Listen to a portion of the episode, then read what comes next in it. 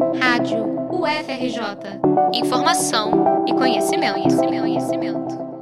Atuando em pesquisa desde os anos 70, a pós-graduação em doenças infecciosas e parasitárias da UFRJ é um dos primeiros programas médicos do Brasil e teve importante ação em diversas epidemias ao longo da história. No mesmo ano em que enfrentamos uma pandemia sem precedentes, o programa completa 50 anos e tem sua trajetória marcada por dois grandes surtos, o de AIDS e o coronavírus.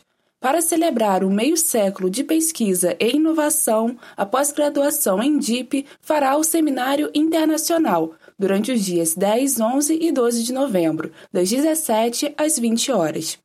O evento trará debates sobre as novas tecnologias para a investigação de surtos, como os paradigmas da infectologia foram quebrados ao longo do tempo e um olhar sobre a saúde global, Além disso, os pesquisadores do programa farão um panorama das epidemias e qual foi a participação da pós-graduação em DIP e suas fronteiras de pesquisa, como explica Simone Nower, coordenadora do programa. Considerando que a gente mora num país tropical, todas as doenças e epidemias foram motivo de estudos é, do nosso programa, desde as parasitoses, esquistossomose, chagas a volta Chagas agora agudo, né? A gente agora tem um retorno da doença de Chagas como uma nova apresentação clínica, que é através do Chagas agudo, que é a ingestão de material alimentar contaminado.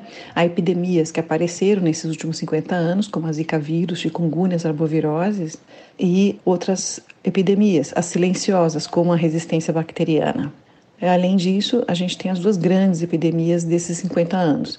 A AIDS, que a infectologia da UFRJ foi um dos carro-chefes do Brasil para diagnóstico, atendimento e controle e pesquisa na doença, e agora com o Covid, aonde a gente vem participando em todas as frentes, desde o diagnóstico, atendimento, entendimento, epidemiologia, tratamento e controle da epidemia. O seminário será realizado de maneira virtual no canal do YouTube. Para acessar, busque por PPG DIP UFRJ.